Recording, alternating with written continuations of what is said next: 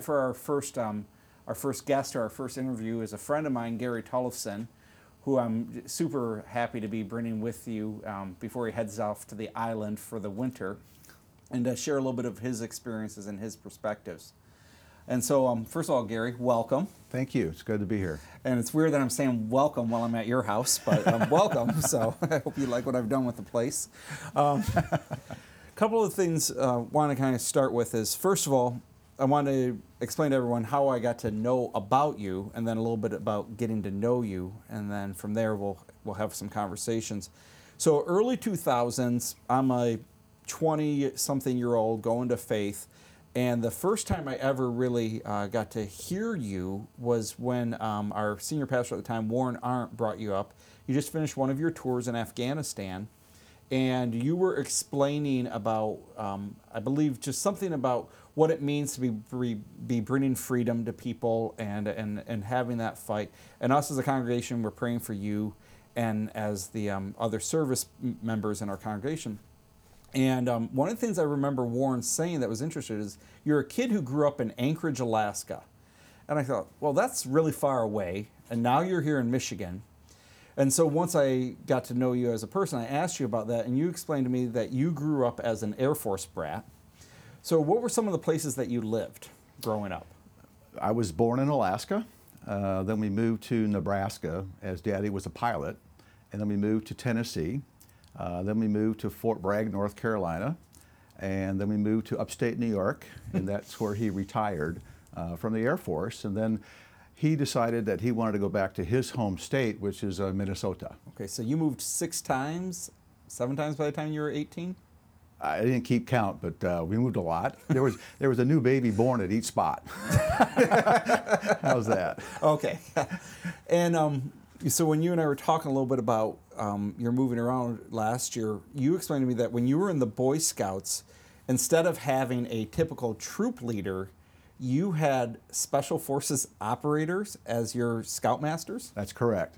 When we were in uh, Fort Bragg, North Carolina, Dad was stationed at the Air Force Base called Pope Air Force Base. And when he was overseas in Vietnam, I was in the Boy Scouts, myself and my other two brothers, and we did, we had special forces teams, A teams, uh, that were our uh, scout leaders.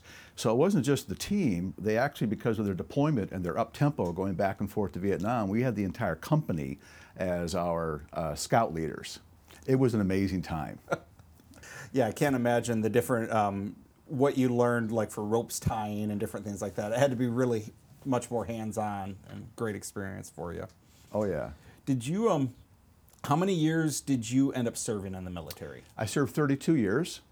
Uh, okay. I sent uh, 12, the first 12 years were active, so that would be uh, the normal uh, iteration that you'd have during enlistment.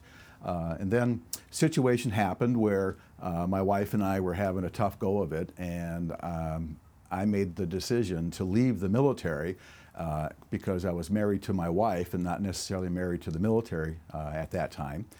Uh, so I had reserve time, and then when 9/11 happened, um, I was called up again and had three tours in Afghanistan. And you're Special Forces Green Beret. Yes. What did you retire as? What was your rank? Uh, E8, Master Sergeant. So into E grades, you go from E1 to E9. I was an E8. What ended up happening though is uh, the command wanted me to go to uh, Command Sergeant Major School to become an E9, and okay. I turned it down three times. Because if, you, if I was to accept the E9 position as Command Sergeant Major, I would have to leave the team and go work in the somewhere else in the regiment. So you would potentially have to stop doing the thing that you love doing. Amen. Yep. With the guys I love doing it with. The team. The team. It's all about the team. and that was part of the, the pressure on the marriage, right? It's all about the team. It was all about the team, and I forgot that Tammy was part of the team. and so, what we were talking about for tonight was, you know, you have 32 years of military experience. Um, you started your own company, and um, but especially in the military, one of the things you learn how to do is you learn how to fight you learn how to fight wars, you learn how to fight battles. And you wanted to talk with us about just the battles that uh, a lot of men will end up finding themselves in. And so, what are some of the things you would like for men to hear about being in um, battles not on the the war field, not in war, but you know, in our lives. Yeah, I understand. What what I learned about every time we would de- be deployed. So before we would go off to uh, um, to, to do operations, we would have to go into the uh, company and we would go through our, uh, our, our basic documents to make sure everything was in place. Everything was, the beneficiaries were correct on our life insurance, our, we had a will put in place. And so what I learned from the military and carried on to the civilian world is to make sure that I had proper estate planning documents in place and then review them periodically to make sure that they'd be up to date. Second thing that we did was we uh, my wife Tammy uh, made me write out a financial plan of life. And what that meant was she wanted to know if I were to die, uh, what was she supposed to do? Who was she supposed to work with in the financial area uh, to carry her on through uh, uh, the rest of her life? And so what I did was I, I, broke it down into different phases, you know, every five years uh, so for the rest of her life, uh, what I anticipated that she would be able to do, just to give her a guide. And another thing that we learned too was to have Bible verses and songs prepared in the event that uh, I was supposed to die first. In the event that I was to die, I, I learned that from when my mom passed away because when my mother passed away, we didn't know what her favorite songs were. We didn't know what her favorite hmm. Bible hmm. verses were, and it really put a, an extra stress on us that it, we really didn't need at the time. So what Tammy and I did was. Uh, the, both of us together uh, would write down our different songs and uh, Bible verses. And of course, that was changing as we uh, uh, grew in our maturity with Christ, too. So I've obviously heard the idea of, you know, putting together a trust, putting together, you know, your, your financial stuff but no one's ever really said, Have you talked about your favorite Bible verses? What would you want said or read on that day or saying? And that's um, for people who have a faith, um, a faith life that includes worship and scripture reading. That's hugely important to make sure those things get expressed. And I got to imagine when you were able to have those verses read at Tammy's funeral or those songs sang. Wow. I'm just telling you, wow. It was perfect. Yeah. Thanks. Mm-hmm.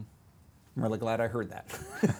um, one of the things, when you left the active military, you and Tammy decided to start your own company with Thrivent and start your own office and do that. But what was interesting is, is you two built that company together. Yes. Which required, I remember a couple of times, if I called the office, Tammy was answering the phone. And if I had a question about something that we were doing with a, Thri- a Thrivent grant at the church or whatever, and then um, she would be the one who would try to answer the question. And If not, you and her would talk, and she would get back to me. And so you guys not only live together because you're married, but you work together every day. Yes. And that's that's a lot of proximity. And for um, a lot of people, especially since March, I know my wife and I. Uh, this is the longest I've gone without traveling anywhere. I've I've not gotten on a plane. I've not gone on a mission trip. I've not done anything like that. And we're together a lot. And um, and that's going okay. If you ask her, she might have a different opinion, but she's not here, um, so that's for the best. But um, for couples who are who are finding themselves spending some time together and experiencing that stress, which you know, some people are going to be like, you know, this isn't what I thought it would be. You know, th- they're feeling that pressure what would you explain to them as someone who worked with your spouse every day? What are some things you learned about? That's a great question. Sure. What we learned uh, because I worked and I was self-employed, I made my own hours and I worked. Why? Because I work, and that's what I did. And it was one day that uh, Tammy. Uh, uh, confronted me and said, You know, we've not had a date night. We've not had sex for a while. Uh, we have a problem.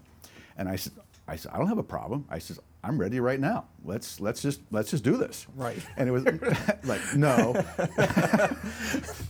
and so what she did was, and I, I, said to her, I says, honey, if, if it's not on my if it's not on my calendar, it's not going to happen. So she grabbed my calendar and she fixed that, and she wrote down date night, date night, date night, and it was one of the best things that I was able to uh, accommodate to her, and she was able to accommodate to me because that was a focus that I could say, I'm going to be a participant in that. I, I, wanted to be anyway, but it was like, it was very different. I learned that I needed to have date nights with my wife. Another thing I learned too is we would have a conversation, And as a guy, uh, Tammy would be explaining things to me or talking to me, and I'm starting to think about how I can fix this, how I can, how I can manage to, to, to fix the situation that she's talking about. And she'd look at me and she'd realize that I'm really not engaged. I'm, I'm busy trying to run the wheels and trying to, mm-hmm. to trying to work it out. And so what she started to do, and we had in our, our conversation points, was she would at the beginning of the conversation say, "You don't need to fix this. Just listen." The pressure just went off where I didn't have to worry about it. I uh-huh. could just participate in the conversation and listen and not have to fix it. The third thing that I learned was um, we were traveling back from a vacation spot, the island, and it was an amazing time. We uh, got on the plane, and I'm in uh, my seat next to my babe, and I lean over at some point, and I just gave her a squeeze. I was going to give her a kiss, and she pushed me away, and she lit into me like no tomorrow. And I had, I, I, I was thinking, what did I do? And then I found out I didn't meet her expectations. She explained to me, she goes, We didn't talk about this. We didn't do this. We, we were supposed to plan for this.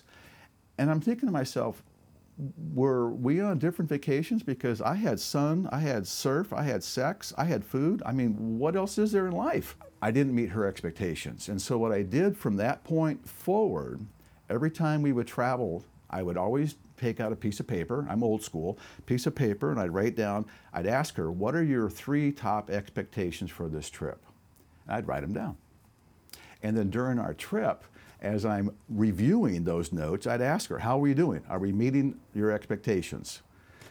And it really freed me up because now all of a sudden, I'm still getting what I want sun, sand, surf, and sex, but she's getting what she wants conversation, planning, uh, connectivity. Does that make sense? Yeah. When you guys would sit there and you'd write out your expectations list. Okay, so someone hearing this right now, but like, well, that's not romantic. You, you know that that sounds a little too organized or, or whatever like that. That is a system that worked for you guys. Yes. Did Tammy appreciate it? Yes. How do I know? I got rewarded. yeah. That- yeah. Okay. So she didn't even need to say. You. Win win. You're right. Yeah. Both were happy, which rarely happens. so, Amen. awesome. One of the things about Tammy that was interesting is that later in life, she started horseback riding, which is not what you do usually later in life. You know, people grow up on horses; they they're around it all the time, and um, it's kind of an interesting story of how that came to be. So, can you fill us in on that? Yes, we were uh, uh, working with Thrivent, and one of my uh, uh, good clients, good friends, uh, passed away. So we went to the funeral. And after the funeral, we're driving back from the funeral, and it struck me. And so I asked Tammy, I says, Is there anything that you haven't done that you really want to do and you haven't done it yet? What is that? And probably without much hesitation, she said, I want to ride a horse. And so I said, I don't understand what that means. Why don't you go ahead and figure it out? And so, by golly, she did. And she got so involved with horseback riding and that whole different uh, family life uh, came into play after 9/11 because I was deployed, but she had another family that she could she could be with, and that was her horse family. Well, what I then learned uh, as she continued to ride horses is that she had a hobby, horseback riding, and I had a hobby, golf. And so what I decided I needed to do was I needed to get involved with her hobby, or at least be in, uh, at least try to have interest in what she was doing. And so I'd go to the stable with her, I'd watch her ride, and she was doing hunter jumper, which means she was jumping two to three foot uh, obstacles. Yep. And uh, kind of scared me a little bit because she's on top of a big horse and they're flying through the air, et cetera, et cetera, et cetera. And so it was kind of neat because when she would come home after riding, uh, she'd want to have a tub. And so we, I'd fill a tub for her with bubble bath. She'd get in the tub and I'd make some wine and cheese and crackers. And I'd sit, I'd sit next to the tub, outside the tub, and she would explain her ride what she was doing and the whole bit. So I got involved in her hobby. I even ended even ended up buying a saddle, and uh, I learned Western riding, which paid off in Afghanistan later on uh, during that time. So I- really learned to be not just uh, freeing for her hobby, but be involved in her hobby as well. And what'd you do about golf? That's a great question. So she tried golf to play the game twice. That was not that was not her skill set. I even got her a lesson once, and even the instructor says you shouldn't try golf. However, she would ride with me in the golf cart. And so we would we would go golfing together, but I would golf and she would ride and we would have conversation. We called it shoulder to shoulder time, where she'd be with me and she would she'd encourage me and she even she gave me a couple uh, deductions off my scorecard. you know, but it was really interesting. Yeah, that golf thing it turned out well. So she had her hobby, horseback riding, and I had mine, which was golf. But we did it together. And I think what's interesting is like for a lot of people when we think about our hobbies, we think about especially as a guy that might be just something that's my time. And no, there's value in that for you know depending on what it is like.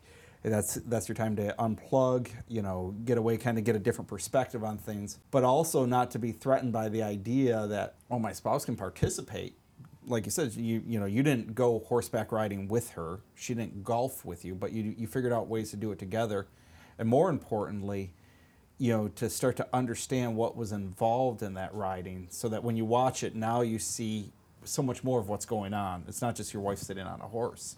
Oh yeah, I learned how to saddle. I learned how to clean the horse and groom the horse. I learned all kinds of stuff in that way. That's so great. It was really fun, A- and it brought us as a husband and wife, as friends, closer together mm-hmm. because of that. That's great. Because you know we don't have children. And why did you guys, if you don't mind me asking, what was? Did you decide you couldn't have? You didn't want to have children. You couldn't have children. What made that decision? When uh, we were uh, first married, uh, we were I was stationed in Germany, and she came over to Germany, and I started looking at these different uh, families that had uh, army brats, brats, emphasis on brats, and I started watching relationships that were going on, and all along I had told Tammy that I didn't want to have children. I was an Air Force brat, and I was dedicated to the military, and I was gone. I'm, I was gone a lot. And so I didn't want to saddle her with another um, responsibility that may not bring total joy. That would needed to be needed to be a pair that would work it out, not just a single parent, but uh, parenting together. And so we decided uh, not to have children. I remember we asked our pastor at the time if we were committing a sin by not having children, and he, he affirmed with us that it, was, it wasn't sinful uh, to do that, so I had a vasectomy. Now, when you said you were gone a lot, what does that mean? Like, put numbers on that. Sure, us. I can do better yet. I remember one year when we were, we were having a tough go of it, and Tammy pulled out a calendar, and she goes, "Gary, how many how many days have you been here?" And I think I made up a stupid number, and she pulled out the calendar. and It had been two weeks out of one year. I was a good soldier. I was not a very good husband. Wow. Yeah. 50 So- weeks of training in a 52 week year. Yep, deployed, gone. We were gone. The divorce rate in special operations is out of this world. I mean, it's just really, really bad. Many of the men that I know are second marriages, third marriages. Yeah. It, it just it goes with the turf, if you will. Well, and what's interesting is okay, so if I was to go on a mission trip, once I get there, you know, I don't like leaving my kids, I don't like leaving my wife, right? But once I'm there, I'm there. And it's like, we're going to build these houses, You're all we're going to fix these ramps. I, have and been like, there with you. You're all in. right and the days are just going to go Mm-hmm. and and so i imagine for any any guy who is working a lot you know in that 70 you know 60 80 hours it's like you don't even realize how much you're not around because you know we get focused on one thing that's just what i'm doing you know and i'm sure it had to be a shock to realize you were home 14 days out of 365 when you heard it it probably had to be tough to swallow And I'm sure of those 14 days, I wasn't really home mentally. You know that. So it's it's it, it, there's there's the mental portion. There's the engagement portion that needs to be involved too. It's not just the physical of my boots are on the on the ground here. It's like my head's got to be in the game too. So when you're in the military and you're you're deployed and a guy's head isn't in the game, mm. how do you see that when you guys are on exercise, on deployments? Like, how dangerous is that? Very. Absolutely. So early on, we didn't have satellite phones um, when we were deployed. We were we were gone. And what I found the difference being is when we were in Afghanistan, I had a satellite phone, and the command said you can't use this for personal use. And I said, "What are you going to do? Send me to Afghanistan? I'm already here, dude." so what we did was we would have once a week, every guy on the team would call back to their family for 10 minutes. What a difference that would make predominantly was a very, very positive. There were times when an argument would ensue because of uh, things going on back in the States, and we'd have to kind of work through that. But I would say the majority of the time, in my case especially, it was so positive. We didn't talk about the weather, we didn't talk about things we couldn't fix. You know, we talked about things that were real to us at the time. So, how much harder is it? Professional athletes, soldiers, those careers all have like time limits on them. A professional athlete might be 10 years. So, you're going to invest everything because you know 10 years I'm in and out. A, a soldier 20, 25 years, I'm gonna then I'm out, right? So you kind of have this view. Whereas when you're living your life, when you're in a marriage, the timetable is so much longer. Amen. And so this idea is like you can't sprint through this. This is a marathon, right? You're going to be in this for a long period of time. And I'm thinking about as a guy how important it is to get your head in the game in your marriage. Amen. And so what was it like for you when you got your your head in the game with Tammy and what was it like when you weren't and how did you know? Yeah, there was there was kind of two different uh, bookends. I had the military head in the game, if you will, and then I had my marriage head in the game, and they weren't coinciding because I, I had too much invested in the military and not enough invested in Tammy. There was an old sergeant major that uh, I was wrestling with this idea do I stay in the military? What do I do? You know what he said to me? He said, when you're on your deathbed and someone's got to wipe your nose and wipe your butt, it's not the army that's going to be there. It's going to be your wife. He says, do the right thing. You married her. And that, you know, that resonated with me because here's this Vietnam veteran, well decorated man that I really respected, who is basically, in, in, my, in my world, giving me the out. And the, and the men who knew me, the team that I, the teams I worked with, the, the men who really knew me, there was no question that I was way better off with Tammy than I was with the military. And that was, that was what really meant a lot to me, is, is that I didn't burn a bridge, but I saved a marriage. Hmm. Because we were married for almost 35 years. I knew her for 40. Well, we were married for almost 35 years. Praise God. When you had to make the decision to move from active and let's be honest, it's sexy, right? You know, 12 years of deployment with Hoorah. teams, doing just great, Great stuff. stuff. like, yeah, Come on, give it up. right. And you finally and you make the decision that you are gonna you're gonna prioritize your marriage. Was there resentment when you made that decision From whom? from you when you left the team? No. No. You know, I, I have very few look back regrets of that. And here's the best part when 9 11 hit, and my handler contacted me right here at, in my office, I got a call. I think it was three days after 9 11. My handler uh, from Special Ops said, uh, Get ready to pack up your stuff. Orders are coming. Tammy released me. So, you know what? It came back in the positive. She was releasing, releasing me to be back in that game. That was pretty amazing. So this past August, you told me that this is uh, five years of um, of when Tammy passed away. Yes. Some people who are watching this, I hope, uh, um, if there's someone who's lost a loved one, they're they're watching this, and hopefully it'll be you know, helpful or beneficial to them. But almost all of us have someone in our life who has lost a loved one, and so you're sitting in this first chair perspective as the person who had to bury your wife. And as you said, the plan was you were going to die first. Correct. Right? Either in military or in health or whatever. This was that was the plan. Well, statistically, that is the plan. That is right. But God had a different plan. Yep. So you're five years into this uh, season here. What are some of the things you would like people to hear, especially if you are someone who is trying to walk along some, uh, aside someone who has lost someone. The first thing that struck me uh, during this, the, the close proximity of Tammy's passing was the funeral. And it was so odd to me. Why does a funeral have to happen so quickly after the passing? I'm not, I'm not sure exactly why that is, but what, I, what I've learned, and I've walked this with many people through my practice as well as family members, is you're not in a position to make good decisions at that time. And it just seems really odd that we should t- hit the pause button and just say, wait a second, let's, let's not do this so quickly. You know, let's, let's have intentionality involved with it. The second thing that I was able to take away uh, from that time was the selection of my pallbearers.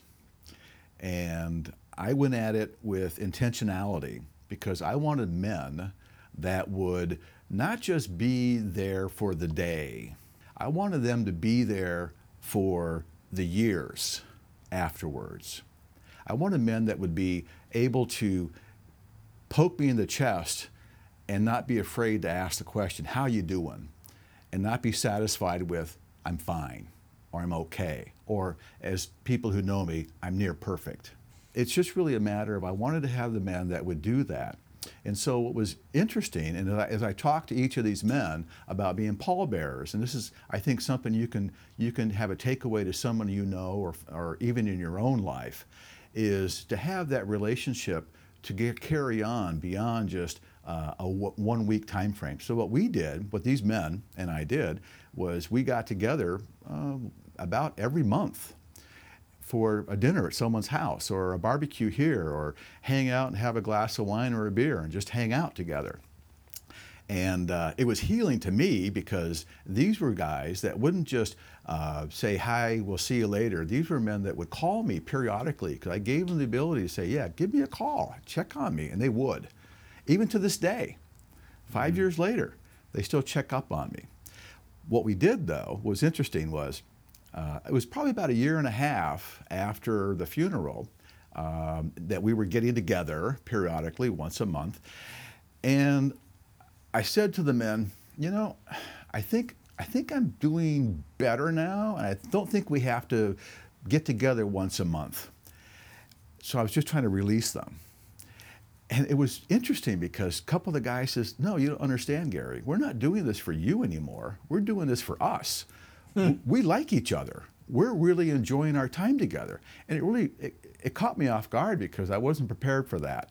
And these are really good men. So my point being is when you pick pallbearers, in fact, I think this much. I think if if uh, I were to have died first, I think Tammy would have picked female pallbearers just for that reason. She want to have a relationship with people that were not just there for the day, but were there for the life. Does that make sense? Yeah, it does. So after a year and a half, you hear from these guys is what it sounds like is they start experiencing community. Yes. And that fills their bucket. And mine. Right. It was a win-win. And that's why they don't want to stop. Right. And that's a hard thing for for all of us to do is to prioritize community. And what you did by asking them to get involved with your life and to to call you out, but to be around you is is you you gave a platform for that to happen. And, and it, you know, for me, that's one of the things that, I mean, I appreciate the community that I have with men so much. And my heart breaks because I know a lot of guys don't have an opportunity to do that. And like for you, it took it took a funeral to create that community, right? But now, for a lot of men, if they can figure out a way to get around other guys, ask occasionally, you know, not obviously being in each other's faces all the time because none none of us would like that, but to really have meaningful conversations. And then, you know, who knows where that will go. Well, it kind of carries over from the A team, you know, the A team to my pallbearer A team. Hmm. See, I see the connection there. I, I, see it now. I, I didn't see it at the moment. I didn't realize what I was putting in play. But looking back, that's, that's the comradeship uh, that was developed. How did you know to be that intentional with your pallbearers in that moment? Because that's a fog, right? You're in crisis, you're in mourning. How did you even think like that? Uh, by the grace of God. I, I, know it sounds hokey to some people, no. but I'm just saying it was by the grace of God. And if I if I listed the names, you know them all. Yep. Many know them all. And you'd agree, yep, good choice, yep, good choice. Mm-hmm. you know, but that was in my world. And in someone else's world, it may be, yep, better choice, yep, better choice, you know, for whomever they select. But just be open to that. I was at your funeral and at that point, you and I didn't have any relationship. We knew of each other. We may say, you know, hi in passing at church, have a few brief conversations, stand in the lobby. I remember standing in the gym. It's kind of empty and out. And I walked up to you, and I just wanted to explain that I knew a little bit of how great Tammy was just because of my interactions with her. And I just wanted to share that with you. And I think a lot of times in those moments, um, people are trying to figure out what to say. And I know one of the things because of your perspective, and hopefully it would be helpful for, for people to hear, is like people also good intentions, but they say some really dumb things. So, what are some things that we should avoid saying to someone who is in mourning from your perspective? Well, I'll give you an example of the stupidest thing I heard someone say to me, and then I'll give you an example of what would be uh, a common inappropriate thing okay. that I've heard. The stupidest thing was see, in my situation, uh, Tammy's parents and some of her family members and some of my family members were not able to make uh, the funeral here in Michigan. Uh, so I had a uh, another service in Minnesota so they could participate in. Okay. And it was after that service. Uh, we went down to the church basement, an old Lutheran church, went down to the church basement. Uh, we had death goulash. found out that the Ladies Guild uh, for every funeral, the Ladies Guild would make goulash. And so my mother-in-law, uh, we were making the plan. It was her. It was her plants. It was her songs. It was her service. But when it came to the death goulash, Gary T says we're not having death goulash, and so I catered that one too. So we're we're in that the receiving line, if you will, and this old lady, older lady, uh, came up to me and she said, "You know, I've buried two husbands. Don't feel so bad. And I thought to myself, you know, that's really interesting. That's a that's a that's a loving thing to say to somebody who's hurting really bad. And so I looked at her and I said to her, I said, Well, I've buried one wife twice, so maybe we're equal. That was just really interesting. Another thing that, from a perspective of what people do say, is uh, something like, "I know how you feel," or, and that's that's a common one and and I realized that. But what was almost paralyzing is when people would say to me, you know, Gary, if you need anything, and and I know they meant it. I, I know what they really meant. If I need anything, or if you you want to come over for a meal at any time, just just give us a call or come over. And hmm. to a person like myself, who's kind of a, a heavy type A going through a grieving period, it's like I'm not going to do that. I don't, I'm paralyzed now. I'm not sure how to do that. And so I had a lady, one of my girlfriends, uh, and I say girlfriend, I mean a friend who's a girl. She got it and she figured it out. And she sent me a message and said, Gary T, I've got these three dates available for a meal. We want you to come over. You pick one. I can do that. Mm-hmm. And guess what? I was at their house again on Sunday. We still do that. And that's, that's that relationship that is really dearing to me where people would say, not just whatever you need, but they would instead take action. Whether that's, I guess, mowing a lawn or doing handyman work around the house or whatever that may be. Does that make sense? No, it, really does. For people when we're in crisis, is you need to shorten the time horizon. Because if you're in crisis, like you said, that was a powerful word when you say you're paralyzed. And so when someone gives you a blanket, just come on over. It's like that, that doesn't even land. But if I just have to choose between these three days or not at all, Amen. I can do that. Amen. I can do that. And um, the whole idea of aim small, miss small right? I can come over and work on your house for three hours on next Saturday from 8 till 11 is there some stuff you need me to do compared to if you need anything give me a call? See i like that. Yeah which is going to land better on you right? Mm-hmm. and for people to know because we always want to know like what do you do with someone how, how can i help this person i care about who's going through this?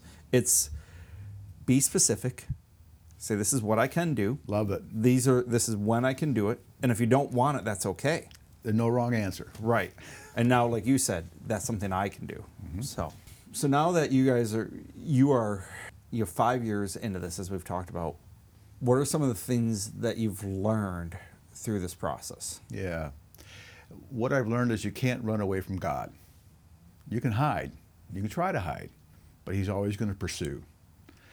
And not to fill the void with bad things. I mean, be careful of trying to fill the void with uh, habits or uh, bad habits, I guess would be a better way to say it. And so I've, I've had to be really careful about what I fill that loss, that void uh, with. And one of the ways I've been able to do that is to stay connected with believers. And I do that as many of, as you know, and many people know, as I'm on the worship team. Mm-hmm. That's my that's my family. That's my my inner core uh, family of believers that I can I can I can share real life with, and they can share back. And we're not going to uh, uh, go outside the circle, if you will. We're gonna we're gonna we're gonna keep it in house, you know, kind of. I feel safe. That's the word I'm looking for. I feel safe in that world. And the second one was, or is, the pallbearers, as I explained earlier. The the the men who I uh, uh, still have a relationship that are that were my pallbearers was to stay connected with them as believers, and then stay connected with Jesus. And that may sound weird to someone who's listening who's not a believer, but what I found is that I can't when I'm alone, and I, I have a lot a, a lot of alone time. Yeah. And if I don't have Christian music playing or uh, uh, some peaceful music playing, the, the, the space between my ears can be a little bit uh, uh, dangerous. And so I, I, as typically when people come over, I'll have music playing. And, and I really enjoy having Christian music playing. Oftentimes that music's going to have the word involved. I do devotions periodically, not every day, but I do devotions. I have I have uh, little little uh, uh, easy read devotions uh, that I can go through. But to be in the Word, driving at my house with people, etc., uh, is helping me to stay connected to Jesus. I gotta imagine. How old are you now? I'm 62. You're 62. How old am I? 62. You are a widow, widower. You have money, and you have options. So you could go to some dark places if you chose to. Yes. And so, what I'm hearing from you, the things that are keeping you in check from going to those dark places, is Jesus and the way that you keep Jesus in your life is worship because you're a musician, the people that you're choosing to surround yourself with. Amen. Amen. Before Tammy passed away, did you have a community of men? Not as deeply as I have now, because I, I worked. yeah, I spent most of my time working. So it was really uh, Tammy and myself. We had a small group that we were involved with, yeah. uh, and that and that was that was helpful. We have a small group when we lived in Massachusetts, and I keep in contact with some of those uh, friends. Uh, but no, it, not not that much because I'm pretty much a cave dweller. I mean, I'm pretty much a caveman. Yeah. You know, I'm happy in my. I like who I am. I'm happy who I am, and I don't need a lot of people around me. I'm not saying it's a good thing, but I just realize who I am. Mm-hmm. But I realize that under that scenario, I could go dark. Yeah. And I have to be careful. And that's where the pallbearers and my worship team members are able to help me out. One of the things that uh, Joe said in one of his messages a long time ago that really landed on me is that the part of the reason you want to build communities because when you need it, it's not going to be the time you're not going to have time to get it. Wow. Right? Wow. You're you're a fortunate exception to that rule. Now again, some groundwork's laid because some of those pallbearers were in your small group. I know that, right? And so that kind of led way to some of those men being a part of that. And the work I did with Thrivent, I mean, you would start off with a prospect. The prospect would become a client. Well, guess what? The client would become a friend. Right, a real relationship. Yeah, I mean, so that, that built too. It's just that I wouldn't knock down the door to be with a friend because I'm working again to build another prospect to be a client, you know, be a friend. It was just an ongoing thing. You know, mm-hmm. you know what I mean? Yeah. During working years. One of the things I would like men to be considering is just this idea. And again, it's hard when you're in your working years. It's hard when you're in those, you know, that 30 to you know 55 time frame, right, where you know your career and your your spouse or your family are taking all of it. But the importance of how are you going to put good people around you? You know, and if you didn't have the worship ministry and you didn't have those guys, so we wouldn't be here and who knows who knows where you would be right now because that is that is how God worked in your life to to help anchor you down I see those people And plus, I've made choices. I mean, I choose to be involved in a worship ministry. I choose not to go to dark places. I choose uh, to be around people that tend to be positive as opposed to negative. You know, I make those those choices. I choose to worship. I choose this day to be happy. yeah You know, those are choices that I make. Now, is it always that way? No, but I choose not to go into the dark places. You know, I mean, I'll give an example. Um, I, I went to a, uh, um, a, a marriage, uh, uh, actually a, a marriage retreat, and um, the presenter on video was talking about how men have boxes and women have everything connected in their brain what struck me was how true it is. So I have I have boxes that I, I compartmentize and I put on shelves, and I have a box of not so good memories of a relationship that I had with other people as well as Tammy. And I choose not to play in that box. I choose to play in the box of good memories, of good people, of, of happiness. That's going to sound weird, but I've just chosen that that's the box that I'm going to play in as opposed to the bad box. I'll give you an example. Have you ever gone to somebody's house that has remodeled and you walk in the house and you look at the remodeling and you, you make a, a, a positive comment? How many times have you heard someone say, Yeah, but it's bad over there? Yeah, but. Yeah, but. right See, I choose not to be the yeah but guy. I choose to be the wow, isn't this awesome? Isn't this amazing? I try to be in the positive side as opposed to the negative side. And I try to be around people that are going to reciprocate when I'm not so positive. okay Does that make sense? Yeah, it does. Honestly, I'm a, I'm a guy who, you know, when we bought our house, we had a great house, and someone come over and go, yeah, but the people who had it before us, look over here, and I don't know what drives that. Right, I don't, you know, I'm sure if we we dove into it, it would be pretty ugly and bad. But like, you know, it's like, why do I want to point at that the uh, granite is two pieces joined together? I don't know. You know, not one Please, leave, please stone. leave. Please leave my house. yeah, exactly. I'm not even worth having you over, right? you know, and you talk about the positive, um, the positive memories. And um, last year, you're over at my house and we're having a bonfire and we're just talking, and you were able to share some of the positive things that you and Tammy got to celebrate, especially as you knew, like the end was coming. And I um, and I just remember hearing that and instantly thinking, well, I want to make sure that Kristen and I, right, will be able to sit back and go, if if God would allow us to know that the end's coming, hmm, really glad that happened. What are some of the positive memories for you and Tammy that you're you'd like to share? Wow. Um, you know, we traveled a lot. Um, I was blessed uh, to be able to do that.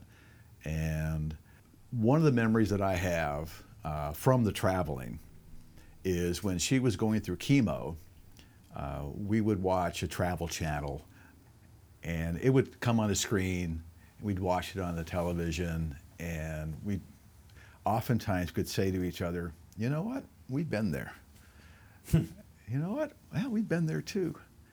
I'm not bragging. That wasn't. That's not. A, that's not bragging. That's just saying it, it, it brought joy because I started to realize that even in our working life, even in our busyness of life, we were able to take time for each other to explore, to to see, to do, to buy a condo in St. Thomas, to uh, uh, to go places that most people could never uh, go to. Again, it's not bragging, but I have I have really a lot of memories of that are that are really positive.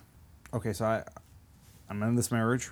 I have this wonderful wife, but it is a simple, active step for me be able to choose to dwell on or to think about the things that aren't going well, or that we're we're you know need need to work on or need to improve and so forth. And one of the things that you've told me is just this importance of you know choosing to look at the positive. Yes. Where does that come from? How did you get that mindset? I had I don't I'm not sure. I, I don't know. I- I'm I'm I, I I'm gonna I'm gonna say the school book answer. Ah, Jesus. Yeah. Eh. No idea. I really don't know. I I, I, don't know. I, I think that uh, through the years of, of being involved with a relationship with a lover, a friend, uh, a kind person, uh, Tammy, uh, she's able. She was able to open up, peel back the onion, and open it up and say, you know what? There's more to this work. Uh, there's more out there. And after all these years of marriage, I mean, I hear great communication between you and Tammy, talking about expectations, met, unmet, working on it. You know, you're, you guys are always working on it. Do you have um, a regret? You know, the uh, interesting thing, I'm going to say this to the men uh, specifically because what has caught my heart in looking backwards uh, during this time period is I have one regret. And the regret is an unfilled request from my wife. And that request was, and it's going to sound weird, but she wanted to do a couples retreat. I'm sorry, I said couples retreat. She wanted to do a couples spa. And I thought to myself, spa? I got baby oil. I have a bubble bath. We can we can spa all day long. No, she wanted she wanted the experience of a couple spa. And I always avoided that. We would go to different spas, and they had golf courses. And so Gary T would play golf, Tammy T would do the spa, and we were all good. But I'm just saying right now, the one thing that I wish I could redo, if there was a redo, a do-over, a mulligan, Yeah.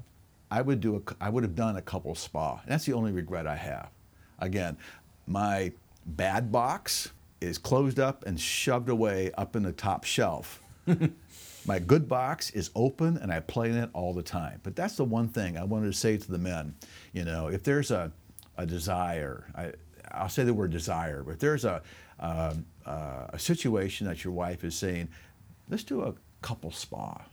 And I'd probably turn that down five, six, seven times. Yeah, you're a fool. Well, all in favor say aye. Aye. Yeah. Abs- Thanks, brother. Yeah, I appreciate this time. Yeah, there's one thing um, that I wanted to ask you about about your your service in the military, and so if we if we can't talk about these things, especially on film, that that's totally fine. But Depends upon your question. Yes, so I'm waiting. Phrase it very carefully. special forces, Afghanistan, after 9/11.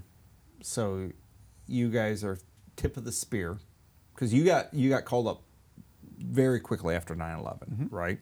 So you're going in and you're starting the 1st mm-hmm. our, our, our first retaliation, our first First you know, wave, the first wave. right? In that, when you lost men, how did you guys handle that over there? Well, I'll use phraseology. We didn't lose anybody.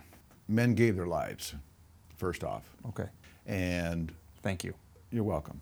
And when that happened, it depended upon at what phase we were in the operation. If it was still combat phase and we're still in, engaged, um, we didn't really have time to uh, come up with a game plan other than let's finish what we're doing and get the heck out of here and remove the body. We would bring the body back to our FO, uh, forward operation base or base camp, as you would basically say. And we would have a very simple, very simple toast to the man who allowed me the privilege to carry on. And we'd all toast him and move on. Salute. Thank you for your service, Totally my pleasure. and thank you for sharing this. Thank you, brother. You're a good man. Thank you. I really enjoyed this more than you know. More than you know.